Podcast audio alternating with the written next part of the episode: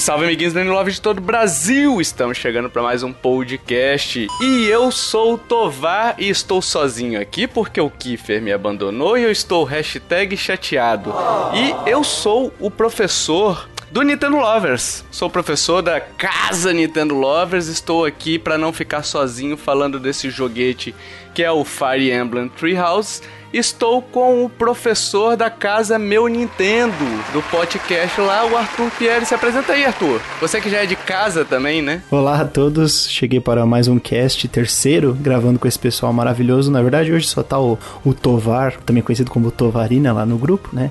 Olha a malcriação. Olha a malcriação. O pai do céu fica triste, né? Então eu estou aqui representando o meu Nintendo, representando o podcast e os outros podcasts da editoria Podcast, para falar um pouco mais sobre Fire Emblem Three Houses, que eu terminei no mês passado e, cara, gostei demais. Jogão, vamos comentar tudo sobre esse jogo maravilhoso, esse JRPG tão desejado pelos fãs, tão amado. E o outro convidado que a gente tem aqui para receber nessa mesa aqui de discussão de professores, aqui é uma reunião de professores, a gente tá na sala dos professores aqui e é da casa Jogazera, que é o Renan. Renan, se apresenta aí, meu camarada. E aí, galera, eu sou o Renan Foca lá do Jogazeira. É... Ah, a gente já, tem, já tentei ter podcast, mas a gente foi. Vamos falar que life happens, a vida acontece e eu resolvi seguir com o mundo dos vídeos. Além do site, tem um canal no YouTube que esse eu toco basicamente sozinho. O site tem alguns outros meninos que estão comigo. Gostamos de falar de joguinhos que ninguém conhece e eu gosto muito de RPGs em geral. Então. Então, eu tento estar tá sempre jogando tudo que é possível de, de RPG. Jogo com mais de 50 horas é obrigatório na sua lista. É uma merda isso.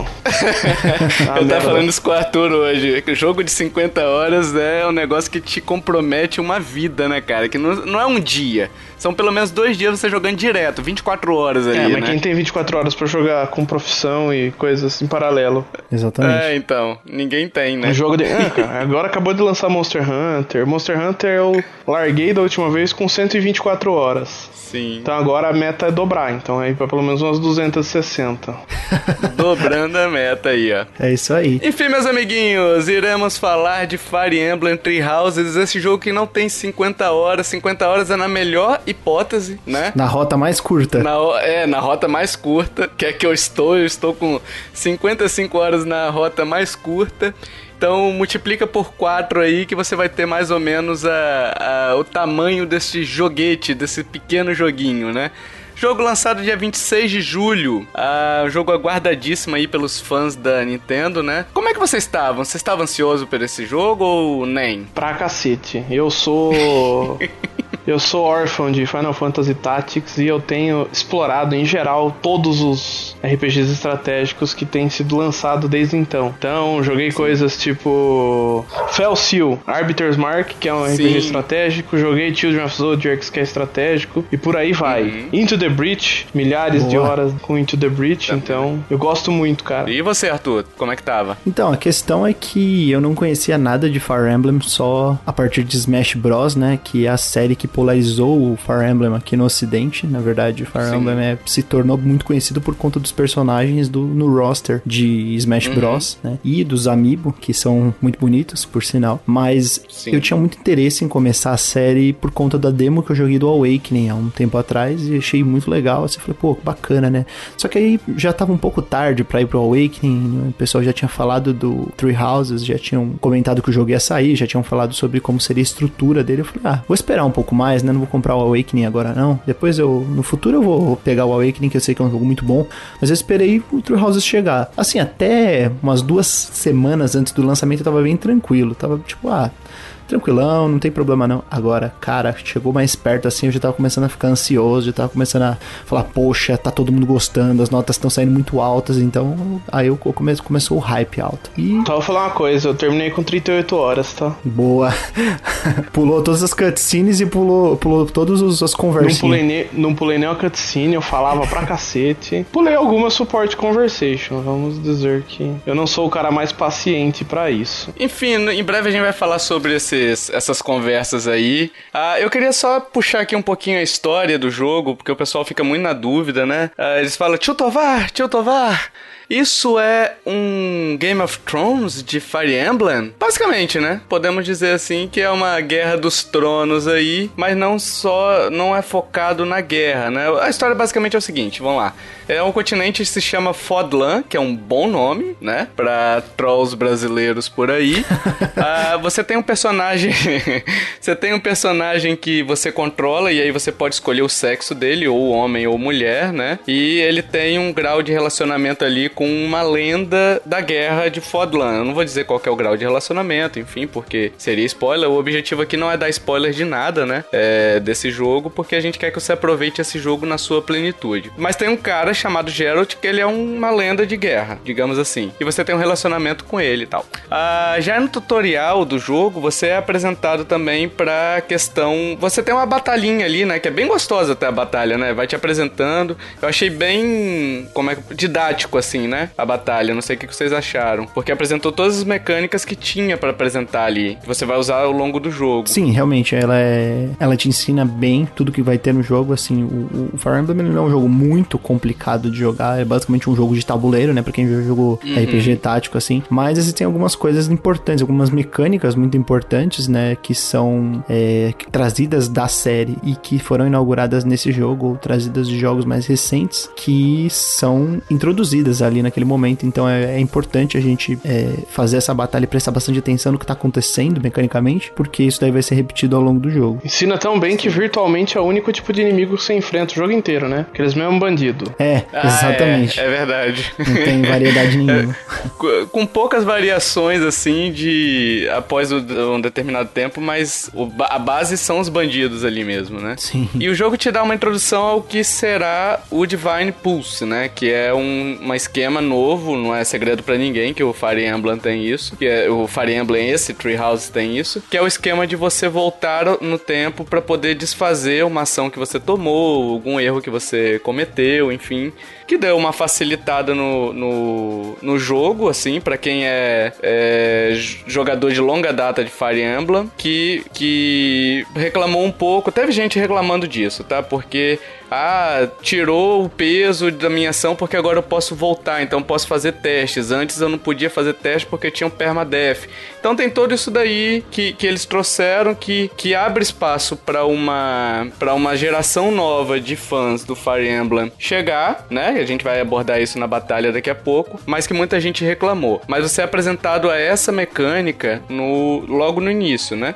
E após esses eventos todos aí do tutorial, você é convidado para ser professor numa espécie de mosteiro, monastério, né? E que dá aulas de guerra, que, de defesa para alunos de três casas que, que regem Fodlan, que são os Blue Lions, os Black Eagles e o Golden Deer. Os Black Eagles que são vermelhos, vamos deixar isso bem claro é, aqui. Então, é, eu fiquei na dúvida.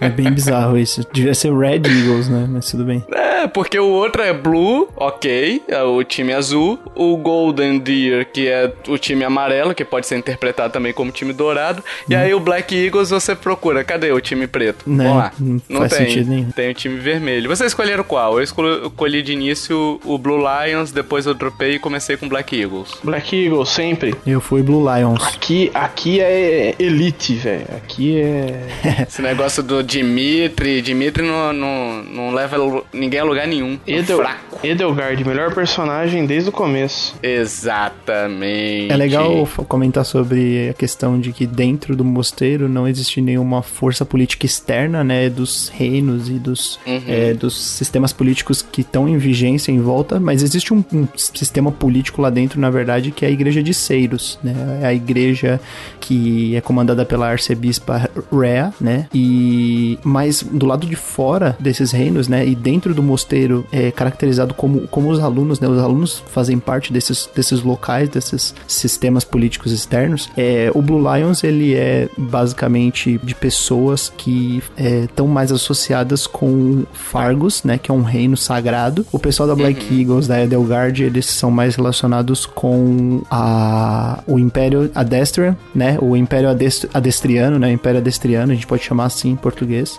E a Golden Deer, ela é mais relacionada a uma aliança, né? Que é a Aliança Leicester, né? Escreve Leicester, mas fala Leicester. Então, é uma aliança, um império e um reino. Então, esses são os sistemas políticos que é, acontecem na região de Fodlan, mas fora de, do mosteiro, né? Da escola. Porque a escola, na verdade, é um mosteiro. Metade é uma instituição, né?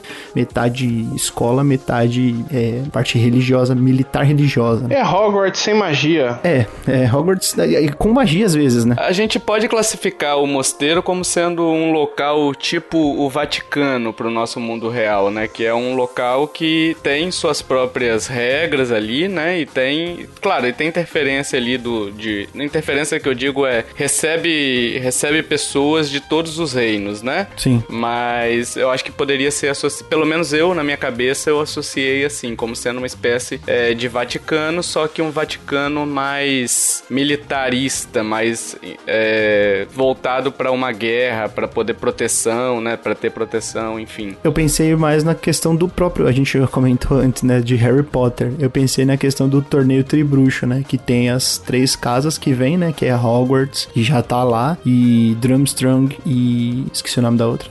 que não importa, não lembro muito de Harry Potter. Mas são três, são três casas, né? Que, que fazem parte desse torneio e para mim é basicamente o que acontece aí. Para mim é tipo Hogwarts mesmo, assim, a, a própria escola. É, a própria escola, né? As quatro casas e tal. E além disso, o jogador, é, quando você vai pro mosteiro para ser o professor, te, a Rhea, que o Arthur falou agora há pouco, que é a chefe ali daquele mosteiro, a arcebispa, né? Ela pergunta para você, ó, a gente quer que você dê aula aqui. Você acabou de chegar, mas a gente quer que você seja professor. É, você quer treinar qual casa? E aí você escolhe a casa que você vai, vai usar, vai terminar, vai, vai, enfim, vai viver aquela campanha ali. E são quatro finais, né? É, dependendo da linha que você seguir, são quatro finais e são quatro finais bem longos, assim, são, são cadeia de eventos longas, assim. Então por isso que a gente falou que pode ser 200 horas, dependendo se você quiser, né? Se você quiser jogar isso tudo, fique à vontade. É, o Pepo do meu Nintendo, eu acho, acho que essa altura a gente já vai ter lançado um podcast sobre Fire Emblem na nossa nova editoria uhum. de podcasts. E o Pepo terminou as quatro rotas, ele levou 160 horas. Jesus. É, cara, ele. Caramba. Ele, ele é o cara que gosta de jogar RPG mesmo, é o que basicamente o que ele gosta de jogar, então pra ele foi, foi gostoso de curtir essas Não, quatro rotas. O cara rotas. viveu, né? O cara viveu o jogo. É muito Sim. legal isso também. Sim, ele sabe tudo. Ele, ele, ele tá tipo assim, um verdadeiro acadêmico de, de Fire Emblem Three Houses. Aí, Enfim, a gente tem aí, a partir desse momento que você escolhe a casa, que os eventos vão começar a se desenrolar e você vai viver a campanha mesmo, que é o Fire Emblem Three Houses, né? Você vai conhecer a história a partir daí que é o que interessa mesmo. E você tem personagens que são legais, assim, além do Dimitri, da Edelgar, do Claude, que são os, os alunos é, principais de cada casa que você escolhe, né? O Dimitri da Blue Lions, o, a Edelgard a gente falou que é do, do Black Eagles e o Claude do Golden Deers. Eu acho que vale explicar que todas as três casas elas têm a mesma estrutura de, de, de, alunos. Então, assim, você tem o principal, que é quem, os três que você acabou de falar. Você tem um que é tipo o braço direito do principal. É uma pessoa de alta confiança e que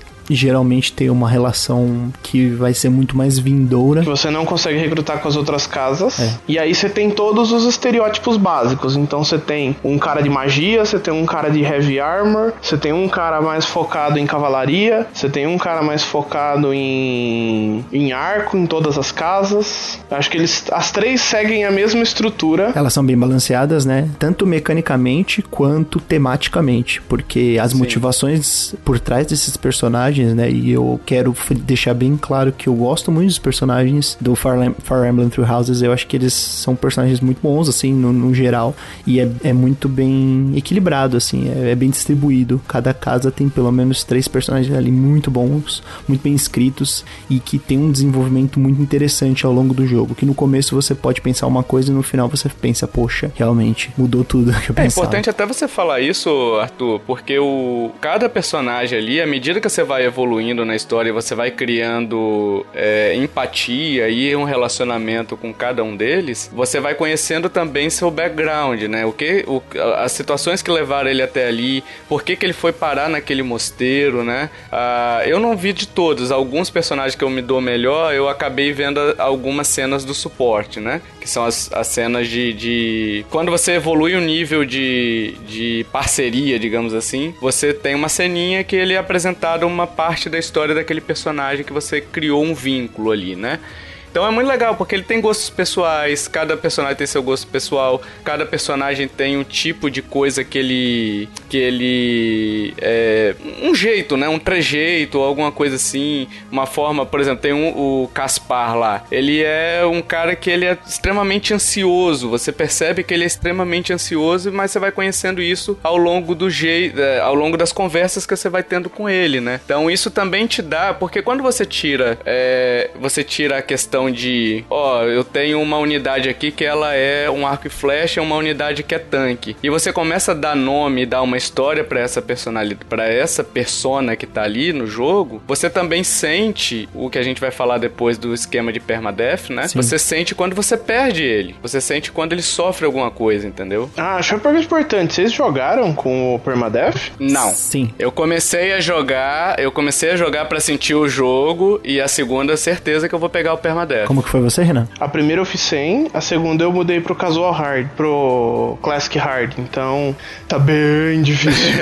eu joguei classic normal. É que para mim, o permadeath para mim é um sofrimento, porque eu sofro muito. Eu sofro muito com se eu perder um personagem e tal. Para mim é muito difícil. Eu perdi difícil. uma antes do, do evento principal do jogo, né? Da, que muda da primeira parte pra segunda. Depois nós vamos falar um pouco mais sobre uhum. ele. Mas. E era uma personagem muito boa, tanto mecanicamente quanto na tridimensionalidade do personagem mesmo. Quem que você perdeu? De, eu, eu perdi a. Ingrid. Eu perdi a Ingrid. Puta é. que pariu, perdeu o melhor personagem, velho. perdi, cara. Eu perdi a Ingrid logo no começo e assim, é, tinha acabado meus Divine Pulses, né? O Divine Pulse, que é a questão de você voltar, você pode voltar. O, o Fire Emblem é um jogo de fases, né?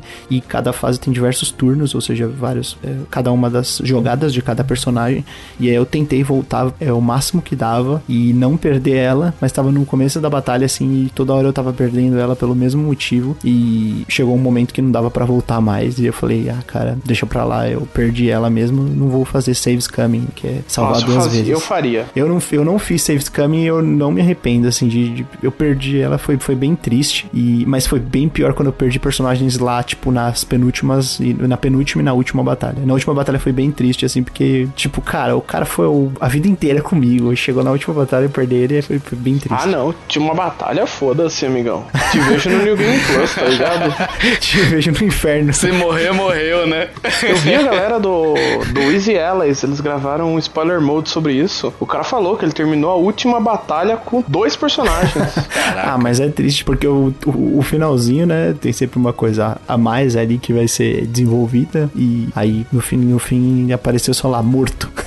Descansa em paz. É. Mas tudo bem, faz parte. Só pra explicar mais ou menos o que o Arthur falou do saves coming, uh, vai você ter dois saves. Pra se der ruim, você volta num save anterior e você consegue desfazer essa, essa pequena besteira que você fez, né? O problema disso é que você acaba, você acaba indo contra o modo de jogo que você mesmo selecionou, né? Que é o permadeath. É que na verdade você tem um save antes de um autosave antes de toda a batalha. É só você desligar e abrir de novo, né? Eu, te, eu entendo você ter ir contra o o permadeath, mas não, não, não dá, cara. Eu não, o permadeath é muito, muito cruel para mim. É, para mim também, mas assim, eu queria ter essa experiência, né? Assim, eu é, comento muito sobre a questão de como os jogos lidam com escolhas e como essas escolhas são vomitadas na nossa cara e a gente tá a todo momento é, sabendo aqui para que, pra que pé ele vai te levar. E aí eu acho muito legal quando os jogos fazem dois tipos de coisas, que é quando você faz alguma ação e você não vê essa escolha, depois você vê essa consequência depois, né?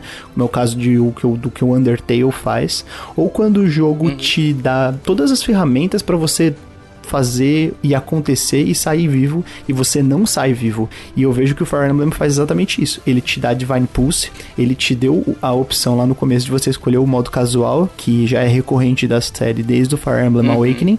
Então, tipo, se você perdeu, o problema é seu. Infelizmente, tipo, é triste, é. Você desenvolveu um personagem, você treinou ele, você viu toda a motivação, você quer saber aonde, para onde esse personagem vai quando acabar a guerra, ou você quer saber com quem que ele vai se relacionar melhor, como que ele vai resolver os conflitos dele, os, os problemas de personalidade, né? E como que aquela pessoa vai se portar naquela sociedade, naquela realidade, mas tipo, a culpa é sua, entendeu? Sim. Então é, para mim é, é triste, mas ao mesmo tempo eu fico, caramba, cara, tudo bem, eu, eu, fiz, eu dei o meu melhor. Dá um peso pra sua decisão, né? É, dá um, dá um puta peso pro jogo, cara. Cada, cada decisão é. Cada batalha é única. Cada decisão conta, né? Cada decisão conta e cada batalha é única, né? Ah, não, eu não queria sofrer, não, velho. não, tranquilo. É justamente por isso que existe esse modo de acessibilidade, né? Desde o Awakening, que é pro pessoal ter qualidade de vida. Sim, sim. Não, e tipo, não é vergonha nenhuma você selecionar o modo casual, não optar por não ter o permadeath, simplesmente você tá optando por se divertir de uma outra maneira. Tranquilo, né? tranquilo. Eu gosto de um pouco mais de desafio, mas assim, é, é uma questão minha. Então eu acho muito bom ter essa opção de acessibilidade.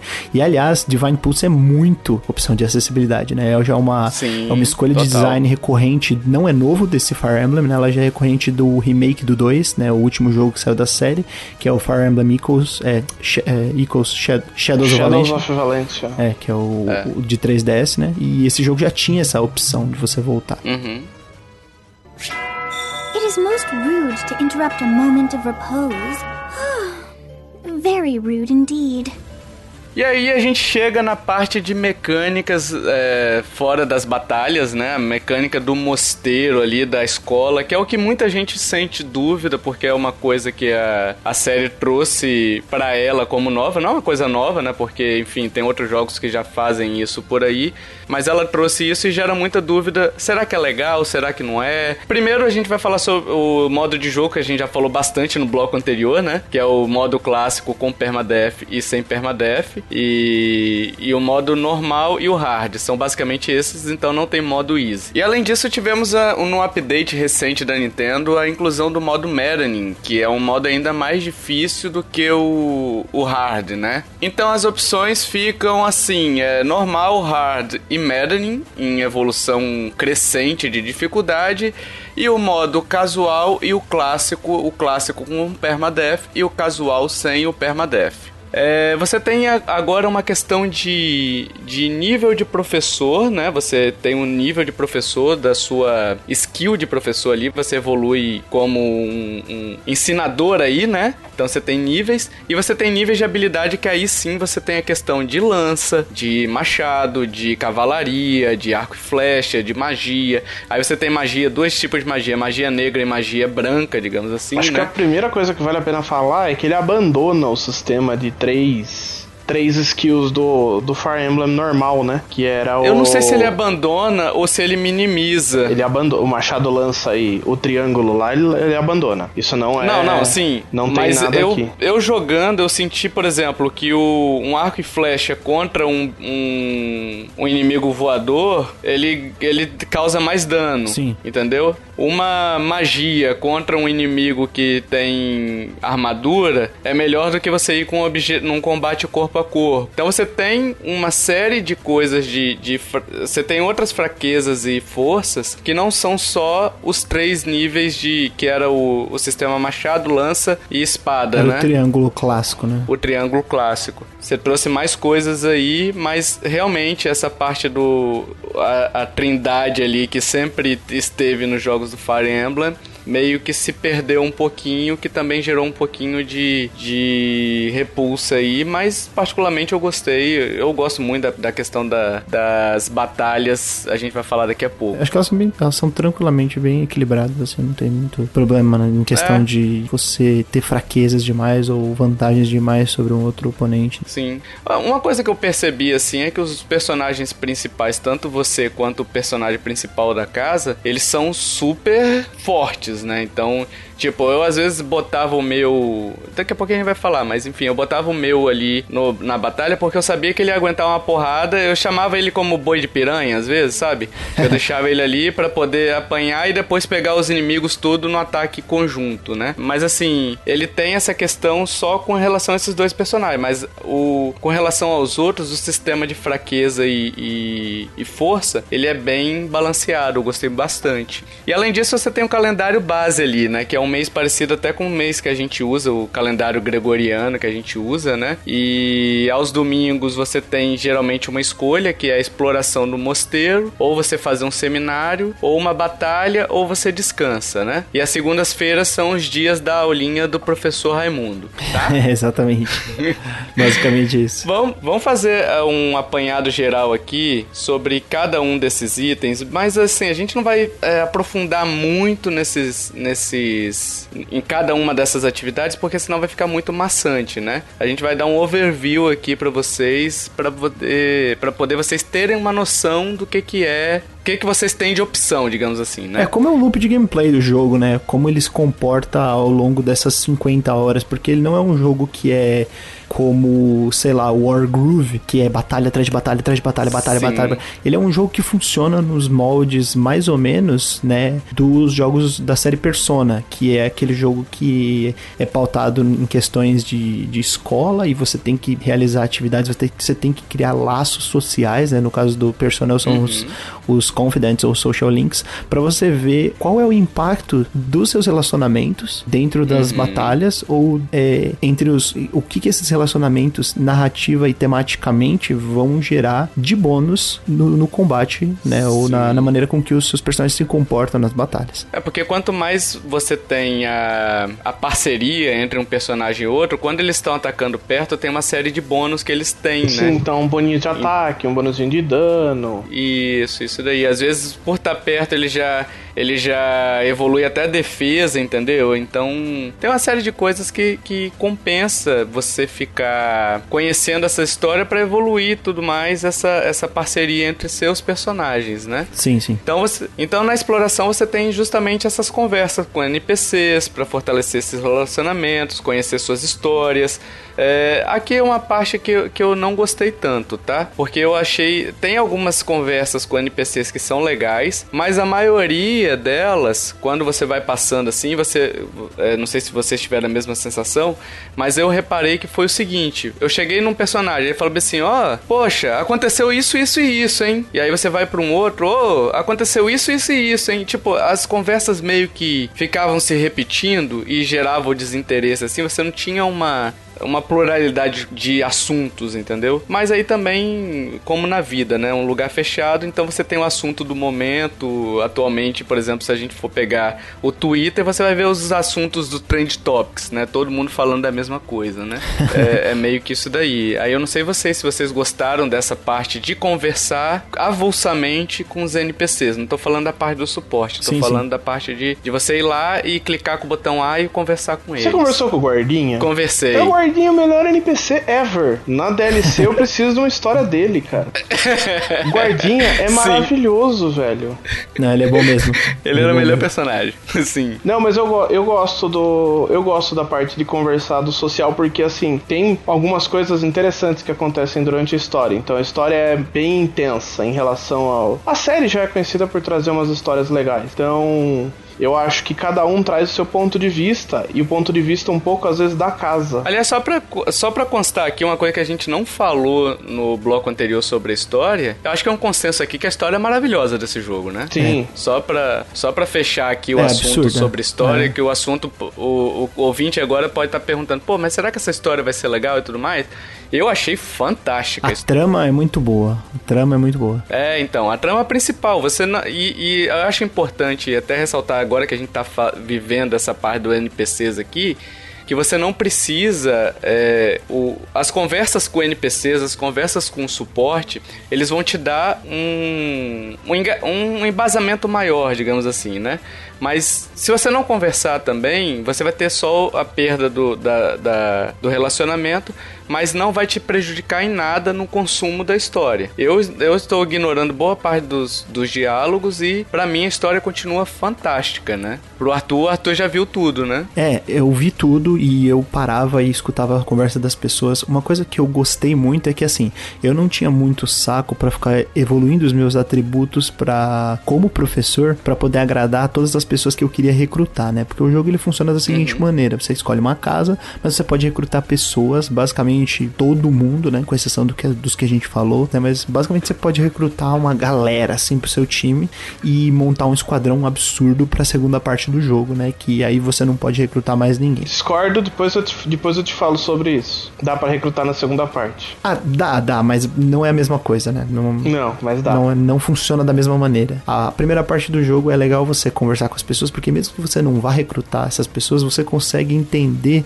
as motivações dessas pessoas, por que elas pertencem àquela casa, porque existe um motivo, né? Elas, as casas elas têm coi- coisas muito incomuns, é, principalmente com a personalidade de cada um dos líderes das, das casas, né? E aí o que eu achava legal era entender um pouco mais, por exemplo, do da Laizitia ou do Rafael ou da Hilda, assim, tipo, quem são essas pessoas? Eu não vou é, recrutar, por exemplo, é, a, a, a né? Por algum motivo é muito difícil de recrutar, mas eu vou conhecer essa pe- personagem até um certo ponto, então pra mim era interessante conhecer os personagens, né? O, que o Renan falou sobre a questão de outras perspectivas da guerra, outras perspectivas do que tá acontecendo na trama, pra mim também é interessante. Uma coisa que eu acho um porre é a questão do dos itens desconhecidos. Então, você Ah, ficar- nossa, muito chato. Isso é um negócio que eu achei um porre, porque assim, o negócio que deveria ser do tipo, ah, você vai procurar os itens e você vai adivinhar de quem que é pela descrição do item. Na verdade, você vira um spam de você apertar o botão e descer e,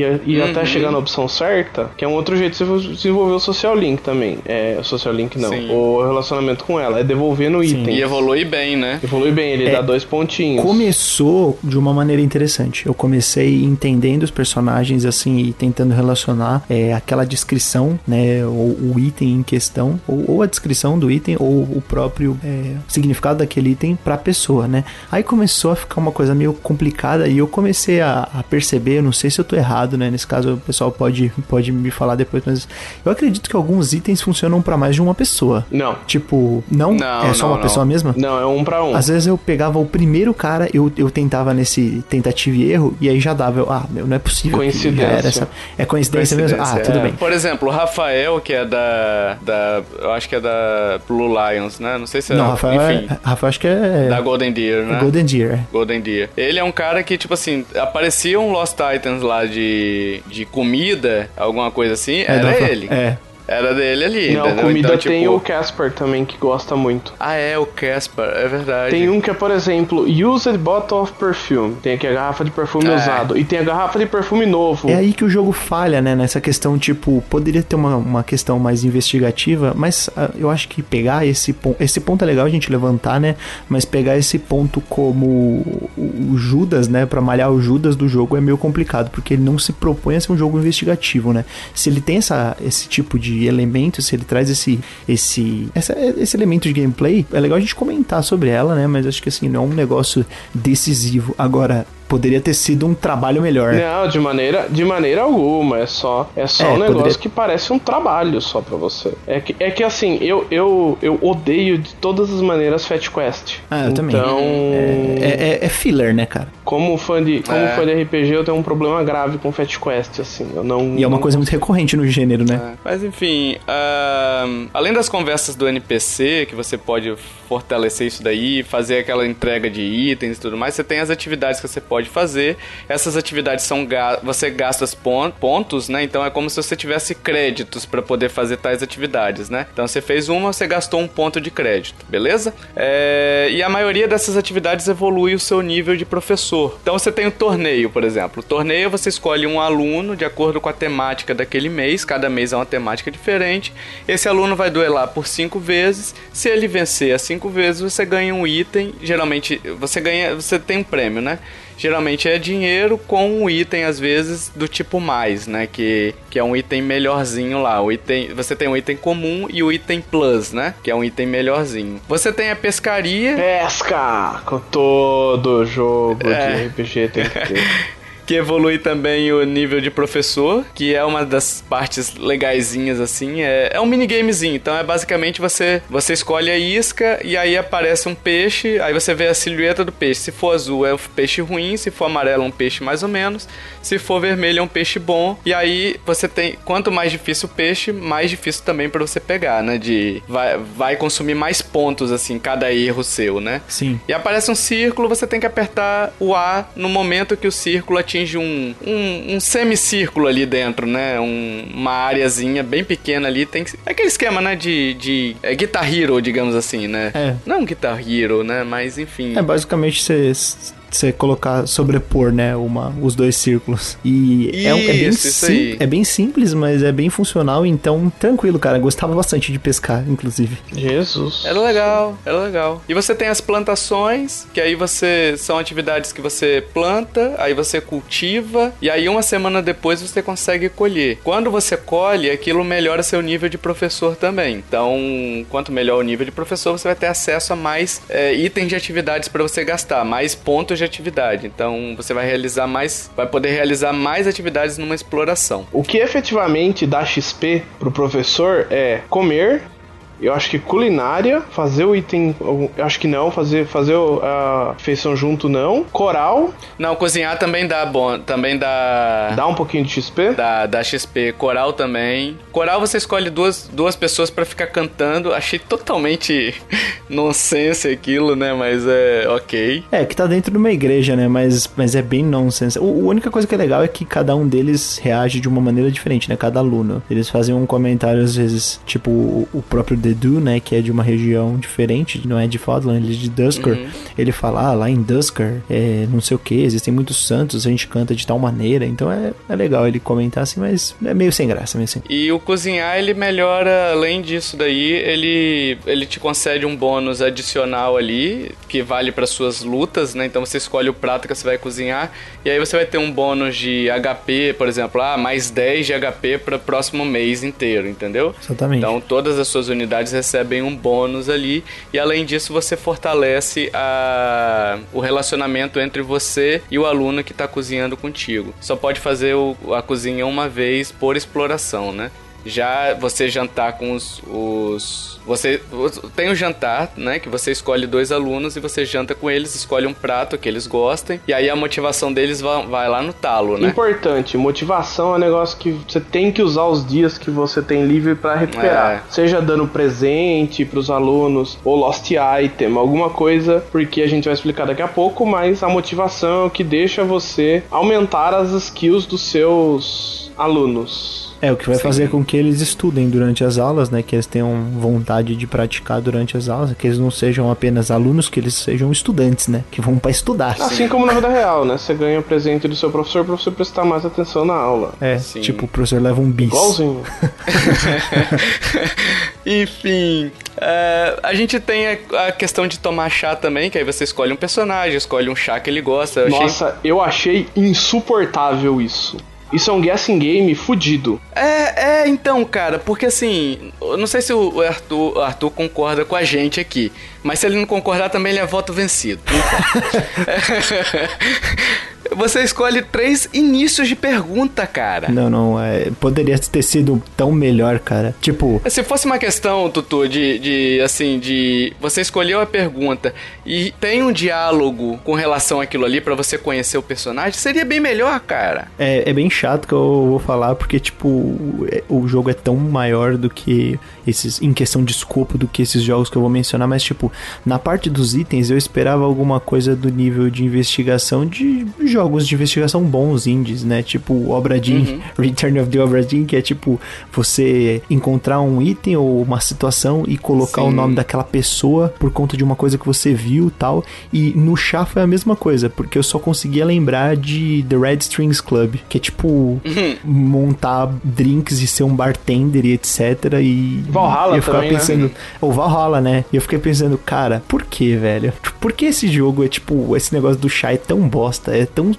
simples a ponto de ser ridículo, né? Mas tudo bem, tipo, tá tranquilo, é, é só uma coisa.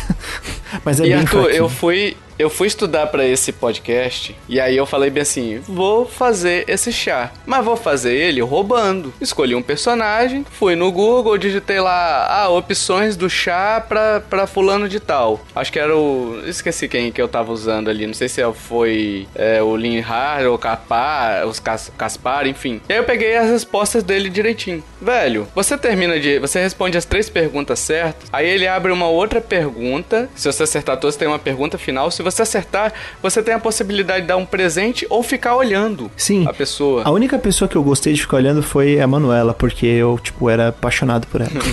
e, tipo, o resto. Porque você é um pervertido. Cara, é porque ela, ela, era, ela era muito, tipo, insinuação, né? Ela vinha e começava a falar os negócios, aí eu fiquei. A, a Manuela, ela é tipo. Ela é muito a. a- acho que é Kashigawa. Deixa eu, deixa eu, deixa eu procurar o nome. Do, do Persona 4, acho que é Kashigawa. É, é a cara da Kashigawa. É, Kashiwagi. Falei errado. É a Kashiwagi. Kashiwagi do, do Persona. Noriko Kashiwagi do Persona 4. É muito aquela professora pervertida, assim. Mas assim, eu, eu, vou, eu vou confessar que eu também fui procurar no Google pra ver o que acontecia e mesmo procurando no Google eu consegui errar. Então, Não, eu consegui algumas pessoas, tipo o Ash, a Manuela. Eu consegui terminar alguns. Mas era meio random, cara. É. Enfim, o tomar chá também é uma parte que é só optativa, né? E ele fortalece o relacionamento entre você e o personagem que tá tomando com ah, você. eu prefiro Eu eu prefiro comprar presentes do que Eu também. desprender companhia Também. real. Até porque dinheiro não é um grande problema no jogo, né? É, é verdade. Mais ou menos. Nossa, eu cheguei no final do jogo bilionário, cara. Vai comprar. Não, no final do jogo tudo bem, mas até o final vai comprar Master Seal pra você ver. É, eu não comprei nenhuma. Eu ganhei todos. Olha aí, ó. E além disso, tem o confessionário, né? Que você responde perguntas aleatórias, você só vê a silhueta. Isso é ótimo. Pela silhueta, você tem que deduzir quem é e responder de acordo com a personalidade daquela pessoa. É legal. É o, é o menos pior. É. E aí você tem o processo principal que é da aula, você tem pontos também pra dar aula nas segundas-feiras, né? Você você escolhe dois alunos ali que estejam com moral cheio e vai usando cada, cada aula que você dá de acordo, eh, vamos supor, ah, eu quero dar aula de espada pra esse aluno. Cada aulinha consome um quarto daquele da, da motivação do seu aluno e aí você pode ter até cinco se, vo- se você conseguir um perfect, você consegue elogiar ele e aí você ganha um bônusinho ali pra poder ensinar ele mais uma vez. Total né? RNG, tá? A chance de É. conseguir o Ah, é? perfect, tudo. É aleatório. Sim, sim, sim. Inclusive, às vezes, ah, o aluno falha, né? E aí você pode ou dar uma bronquinha nele, tipo, "Ô, estuda mais, ou você pode passar a mão na cabeça e falar, não, tá tudo bem. E aí, tipo, total RNG também, se vai ser legal o que você vai falar ou não pra pessoa. O meu nunca aconteceu de dar erro, assim, de dar problema de. E failure? Ô louco, ele ganha metade do XP. Metade ou nada, eu não lembro. Nossa, pra mim nunca deu. Ele só deu good ou. É good, great, é good, great, perfect e. Isso. E failure. Feio? O Tovar fazia tudo no automático, o Tovar, para de ser mentiroso, você nem jogava no manual, bicho. Não, mas quando eu joguei, quando eu tava jogando, até quando eu parei de. Duas vezes, ele deu duas aulas no, no É. manual. Não tinha dado erro, não tinha Não, eu dado tô, eu tô problema. zoando, mas eu lembro que você comentou que você achava da aula meio um saco assim, você tocava automático e seja o que Deus quiser. É porque tem o. Quando você coloca no automático, até pro ouvinte que, que tá com medo dessa parte de aula, você pode botar no automático. Ele vai pegar os seus alunos que tem ali mais motivação, vai pegar os objetivos que você traçou eles, e aí, ah, eu quero que esse aluno aprenda cavalaria e lança. Ele vai treinar naqueles do, num daqueles dois atributos, né? Ele vai usar seus Sim. pontos ali. Então você tem os objetivos que você define. Aí, por exemplo, eu chegou no final ali, eu queria transformar uma unidade em master, né? Então eu vi o que, que tava faltando pra ele e comecei a, a tochar é, treinamento nele nesse sentido, entendeu? Sim. Botei ele nos. Você consegue definir aulas em grupos, né? Ele, um deles precisava de, de voar, de, de, de montar cavalaria Montaria aérea, né? alada, né? É. Montaria aérea. E aí eu treinei, eu botei ele numa aula de grupo pra poder justamente treinar a questão da cavalaria aérea. Então você tem uma série de, de, de ações que você pode tomar nessa parte da, da lição ali que vai de acordo com seus objetivos de batalha mesmo, né? Você vai analisando, ó, não, esse aqui eu preciso de um cara que melhore minha cura. Então você investe ele numa questão mais de magia branca, entendeu? Então você tem uma série de, de atributos aí que você pode trabalhar em cima que são bem legais, né, cara? E depois que você der a aula, alguns personagens vêm até te pedir para trocar de profissão, pedir para trocar de foco, dependendo de como a evolução dele tá indo. Ou até esclarecer uma dúvida, né? A dúvida é o, esse é o principal ponto que te dá XP do jogo, para evoluir Sim. seu nível de professor. Então acho que a Sim. Responder as dúvidas certo é mais importante do que qualquer outra atividade. É, dá uma. dá um tiro de XP, né? Tipo, sobe pra caramba. Esse ponto eu Isso. nunca errei porque as perguntas é tipo o curso do CFC, sabe? É bem óbvio assim. É, então. tipo, se você se você tá no, no campo de batalha, o que, que você faz? Eu vou embora, eu planto bananeira ou eu ergo meu escudo e minha espada e vou É para. tipo, it's okay to run, umas coisas assim, é normal fugir. É, então. Mas enfim, você tem essas possibilidades e você tem essa questão de troca de habilidades que o, de, de objetivos que o jogo te sugere, que o Renan tava falando, eu interrompi, né?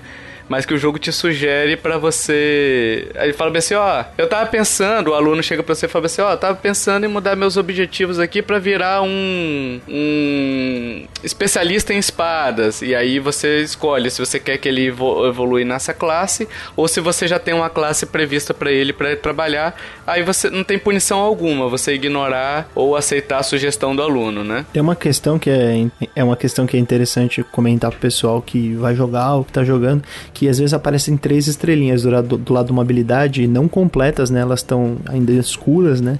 E à medida que você vai melhorando essa habilidade, se você sobe essas três estrelas, você completa ela, ela é uma habilidade escondida. Então, tipo, aquele personagem não tem ainda aquela habilidade, mas é como se ele tivesse por, será, sei lá, questões hereditárias, uma propensão a ser bom, a ser um mestre naquela habilidade. Então, vale a pena é, dar uma chance pra esse tipo A de. maioria delas é meio bosta, honestamente falando, porque eu desbloqueei quase todas e, cara, nenhuma fazia alguma relevância muito grande, assim. Eu acho que o único que fez uma relevância absurda foi o, o Félix, que ele tinha em, em Reason, e aí ele virou tipo um Dark Mage. Cara, ele virou tipo Dark Mage O Swordsman. Félix virou mago? É, e aí, tipo, Dark Mage Swordsman. Cara, absurdo. É, o Mortal Savant. É, nossa, velho. É coisa de louco, assim, tipo, ele, ele dava uns ataques absurdos no final do jogo. Sim. Enfim, além disso, você tem pra evoluir seus personagens também ali os seminários, que você escolhe um professor e aí quando você escolhe um professor, você tem uma lista de alunos que você pode que aquele professor irá lecionar, então você tem que escolher quem é que você quer evoluir, né? E além disso, tem os atributos que ele vai evoluir naquele seminário, Isso né? é um ponto gasto também dos seus pontos, do seu, do seu fim de semana. Então você vai gastar o fim de semana inteiro nisso. É, você, você opta, né? Ou você vai explorar ou você vai pro seminário, né? Isso, ou batalhar. Ou batalhar, exatamente. Então, esse seminário,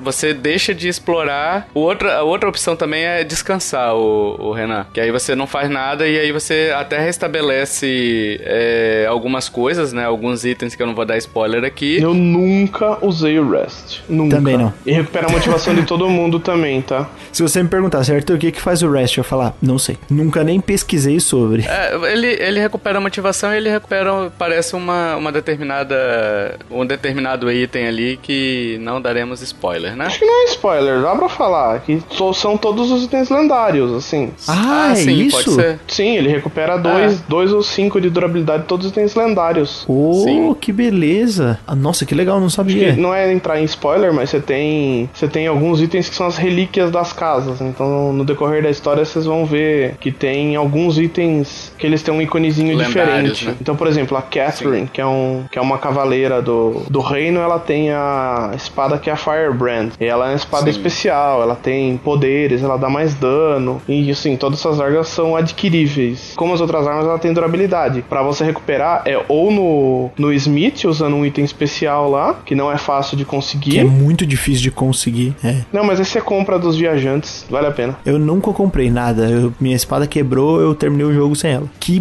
bosta! Terminei o jogo com essa espada quebrada lá no meio do jogo. Nunca mais consegui arrumar essa merda. Nossa, cara, os itens, o, o online, os itens que você pode comprar são muito bons. Sim, sim. Aliás, é importante a gente falar isso. Tem um online e o online dele é basicamente você montar sua vendinha, você mandar um, um dos seus alunos para ir vender algo, né? Mas isso não impacta no seu jogo em si. Ele só vai aparecer. É tipo assim: você vai ser representado por um aluno na venda de outro jogador. É, mas esse aluno não fica indisponível para você, para você continuar jogando. Continua disponível ali, entendeu? Mas você consegue mandar e você consegue comprar de outros jogadores determinado itens por um preço mais em conta do que se você fosse comprar na loja. 10%. É, 10%. Então é legal e além disso o online te dá uma porcentagem das ações. Por exemplo, no determinado dia, quantos jogadores escolheram batalhar, quantos jogadores escolheram explorar, entendeu? Então mais ou menos para até te ajudar a decidir é, o, que, o que fazer em determinado dia da semana. Ah, eu tô na dúvida se eu exploro aqui. Aí você dá uma olhadinha ali para ver se o pessoal tá batalhando, se tá explorando, né? Mas assim, eu sinceramente eu fui de acordo com minhas convicções. Eu ignorei completamente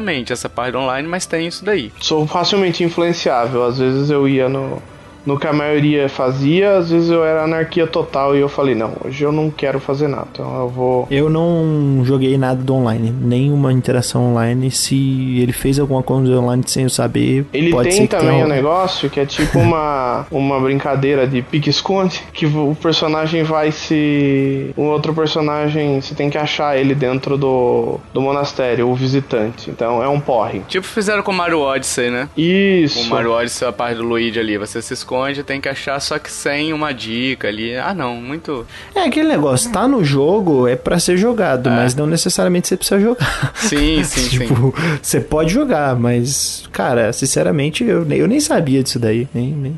eu só fui no, no, no, jogo pela batalha, pela história. É isso aí, falou, valeu, sim. e jogão, valeu. E é importante a gente só ressaltar o seguinte: quanto mais é, relacionamento você cria também com os personagens, né? Só para fechar esse bloco aqui, você você você ainda pode recrutar, como o Arthur falou, você vai evoluindo o personagem, você pode dar presente, você pode achar os itens ali para poder evoluir a relação com ele. E além disso, no final do jogo ali, uh, não é spoiler, porque todo Fire Emblem tem isso, tá? Você pode você pode casar com um deles ou não, né? Não sei se, se é obrigatório casar ou não, mas ainda não cheguei nessa parte, eu tô quase terminando, mas a história tá fantástica. Vocês casaram? Sim, com a Baila com a Edelgard. E eu tive uma outra, eu tive uma, uma outra questão, tive uma, uma, um outro negócio que eu, na verdade eu nem sabia que dava para fazer. Ah, você fez Mas, o introspectivo? Fiz, cara, achei absurdamente da hora. Vocês jogaram com a Violet homem ou mulher? Pergunta básica. Joguei com homem. Eu joguei com homem e agora com mulher. Não, eu joguei as duas RAM com a Violet fêmea, do jeito correto. É o, é o canon. É o jeito que ela vai ser lançada no Smash. Essa é. Aí, ó. It is most rude to interrupt a moment of repose. Very rude indeed. Vamos para batalhas, meus amigos, que é o que realmente importa nesse jogo, que é maravilhosa. É, é o brilho, né, cara, do, do Fire Emblem. A, a parte anterior não, não é. Assim, eu não gosto da parte anterior que a gente comentou aqui, né? Mas ela também não. Assim, não prejudica. É engraçado, porque se ela não tivesse, eu acharia que seria melhor. É importante, né? É importante, mas talvez não seja o ponto mais mais alto do jogo, né? É. O ponto alto do jogo é a batalha. Para mim, tipo, se você me perguntar hoje, vale a pena? Vale pela batalha. É isso. Entendeu? Porque a batalha é, é fantástica. Eu acho que foi o Arthur que falou no início do cast que ele parece um jogo de tabuleiro, né? É, ele parece um jogo de tabuleiro. E realmente você tem, você tem aquela sensação para quem joga RPG tipo Dungeons and Dragons ou outro tipo de RPG daqueles de tabuleiro, você tem exatamente aquela sensação de você ter um, uma ocupação de espaço. Ele é como se fosse a grosso modo, um, um, xadrez, só que com peças com habilidades diferentes da do xadrez, né? É, basicamente. Então, você tem uma questão estratégica ali é, que é potencializado pelo permadeath ou não, né? De, de é, risco-recompensa, né? Vou botar esse cara aqui para poder batalhar, mas será que ele vai aguentar esses três que estão ali mirando nele? Porque é importante a gente ressaltar o seguinte: o Fire Emblem é mais do que você deduzir, digamos assim, né? Porque quando você se seleciona o personagem que você vai batalhar, ele te mostra o pior cenário para você, quanto de dano você vai tomar se você for atingido no pior cenário e quanto de dano você vai causar se você for causar um dano normal, né? Porque aí você tem um dano crítico mas você já vai meio que sabendo o que, que pode acontecer naquela batalha, né? Então eu achei isso, eu acho isso bem interessante no Fire Emblem, é uma mecânica que eles adotam. E você consegue ver inclusive a questão dos, por exemplo, posicionei um personagem aqui, eu consigo ver quais os, os inimigos que conseguem atacar ele daquela posição. Então eu falei assim, pô, será que eu posso botar esse personagem aqui?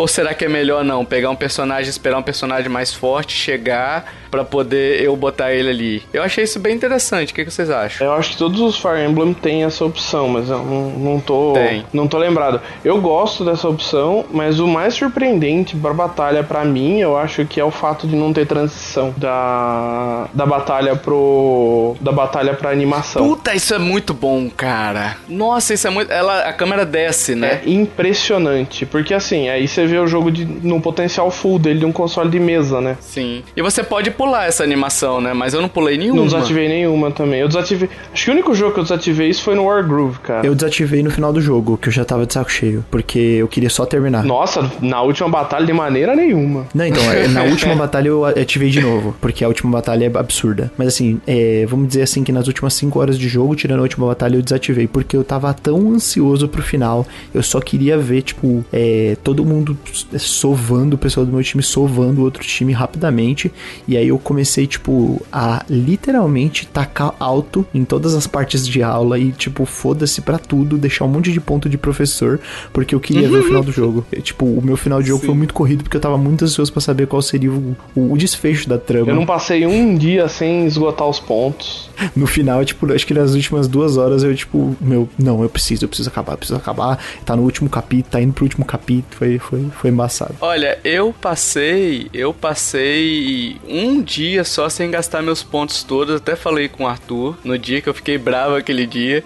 Porque eu segui uma rota que não é a comum, tá? Não é a rota comum. Você fez a mesma que eu? Fiz. A secreta. Não, você fez a correta. Não, então, é. É. Pra uns seria correta, mas assim, você. Você. É, é o que a Nintendo chama de rota secreta, que não é secreta, todo mundo sabe que tem quatro finais, né? Então vamos lá. Então tem determinados eventos ali que, que quando eu falei com um determinado personagem específico dessa rota, ele acabou minha chance de, de usar meus pontos. Entendeu? E eu tava tipo assim com cinco pontos de atividade para poder usar. E perdi. Ah, eu, eu dei save scamming. A hora que eu vi que eu ia perder, eu voltei. Eu sei. Aí, ó. Eu gastei todos os pontos e voltei a fazer essa parada aí. Pilantra. Pilantra. Mas enfim, uh, eu eu, eu, gosto bastante dessa questão da, da batalha, voltando aqui pra batalha, né? Até a gente já falou que não tem aquela questão do clássica do, dos Fire Emblems de machado, lança e espada, mas ela tem outras variações que são bem legais. É, até questão de terreno também, terreno que te, te impossibilita de andar um pouco mais. Isso já tinha em outros Fire Emblems, tá? Mas é uma coisa que não é tão costumeira assim, dependendo do jogo de estratégia, né? De, Achei jogo... algumas, alguns terrenos assim muito pobres na, na, na, questão assim do que acontece, do que ele te dá de é, desvantagem. Sim. E assim. A... Tudo genérico demais nesse ponto. É, e a variedade é. de terrenos é assim muito pouca. Tem tipo. É pequeno. Três, quatro tipos de terreno. Até você começar, até você entrar na parte 2. É, mas mesmo na parte 2, cara, eu achei assim que poderiam ter outros tipos de, tipo, condições climáticas, poderia ter e isso mudar, tá ligado? Eu, eu sei que às vezes é pedir demais, mas, sei lá, às vezes eu ficava, poxa, sério, de novo isso daí? Eu já sei que todo mundo vai se mover dessa, dessa maneira. Então dá uma, uma, uma modificada, uma subvertida no que você já tá acostumado. Tipo, agora você vai ter que jogar diferente. Se vira, né? Isso você nota principalmente naquelas batalhas que não são as principais, né? Não são as batalhas de missão. Porque assim, você tem as batalhas auxiliares que geralmente algumas não gastam ponto, que aí é justamente para você upar seu personagem, né? Até o nível que, que você acha que dá para ir encarar a missão seguinte. É, e essas batalhas, elas são todas. variam uns 3, 4 cenários aí. Você tem a praia, tem deserto, tem o o, o, as colinas, o vulcão, é. O vulcão é o mais diferente. E é bem raro de aparecer. Sim, sim. O vulcão é legal. São umas 6, 7, vamos botar aí, 7 disposições de, de, de cenário. E os inimigos são sempre posicionados da mesma forma, então você meio que já decora, chega uma hora que fica automático. Não é ruim a batalha, é legal, mas é, sabe aquela coisa que, ah, eu já sei que eu tenho que matar tais inimigos aqui, tenho que matar dois inimigos ali, o comandante tá lá no final protegido. Então, assim, é, é uma coisa que poderia ser uma coisa mais é, randômica, digamos assim, né? Poderia ser uma. ter mais estruturas de formação ali pra poder até é, fazer o jogador pensar. Como resolver aquilo, né? O ambiente, o ambiente te propiciar desafios do próprio ambiente, né? De você ter que se livrar de algum problema, né? E, e propor uma solução. E não somente você ter o problema de ter que se livrar daquelas tropas, né? Então, Sim. Até, por exemplo, você usar umas armadilhas. Assim, olha, eu, eu comentei quando a gente gravou o outro cast lá no, no, no- meu Nintendo sobre uma batalha que me. que assim, pra mim foi absurdamente memorável. Acho que é uma batalha uma das que eu mais gostei do jogo em questão de mecânica. Uma que você vai nos é, transportadores, uns warps, que você entra, puxa Sim. e aí você vai aparecer no outro lado. Ah, isso é muito bom. Nossa, eu achei um porre, eu odeio isso. Nossa, eu achei muito legal porque, tipo, você ficou, tipo, sei lá, eu fiquei 15 rodadas pra tentar Aham. descobrir um labirinto, porque você ia de um lugar pro outro, você falava, não, não é aqui. Aí você voltava na, no- no- na próxima fase e tentava outro, não, não é aqui. Aí você dividia toda a sua equipe e tinha, tipo, 10 transportadores, tele- teleportadores, Sim. e aí você colocava um, de- cada um dos seus personagens em um dos teleportadores e um deles ia sair no lugar certo. e aí você tinha que voltar com todo mundo. Cara, eu, eu gostei pra caramba dessa, dessa batalha. Eu também gostei, eu também gostei. É, mas assim, faltou algumas coisas assim, entendeu? Tipo, você tem um cenário, mas esse cenário nunca, apesar da temática ser igual, ele nunca vai ser igual a, a- toda vez, o posicionamento nunca vai ser igual, enfim. Mas isso não, não é uma coisa que desmerece a batalha, porque eu repito, eu adorei essa parte também. Eu adorava ficar batalhando, eu escutava podcast enquanto tava batalhando ali pra poder upar, enfim. É, eu achei bem legal, só que faltou um pouquinho só de variação nessa questão, mas são boas. E você tem as batalhas ainda de é, paralelas, né, que são as exclamações verdes. É os paralogs, né? Paralogs, isso. E as batalhas com bichos raros, que são exclamações vermelhas, e aí são batalhas acima até do nível do da missão, bem acima do nível da missão. Então recomenda-se que você upe bastante para poder enfrentar elas, e elas são sazonais, né? Então elas duram só aquele mês e acabou, ou só aquela semana. No caso do da vermelha, dura uma semana só e perde depois, né? É interessante essa questão das batalhas temporárias, né? Porque tem diversos tipos de batalhas, como você falou, tem as da história principal, tem os paralogs, tem side quests que te propõem Sim. batalhas, né? Tem batalhas que são é, exclusivamente para grinding, opcional pra você melhorar seu nível. Então, são diversos tipos de, de, de batalha, assim, com propósitos diferentes, mas o que eu vejo é que os objetivos delas são muito parecidos, né? Elas é, são, são sempre sobre é, eliminação total, aniquilação da outra equipe.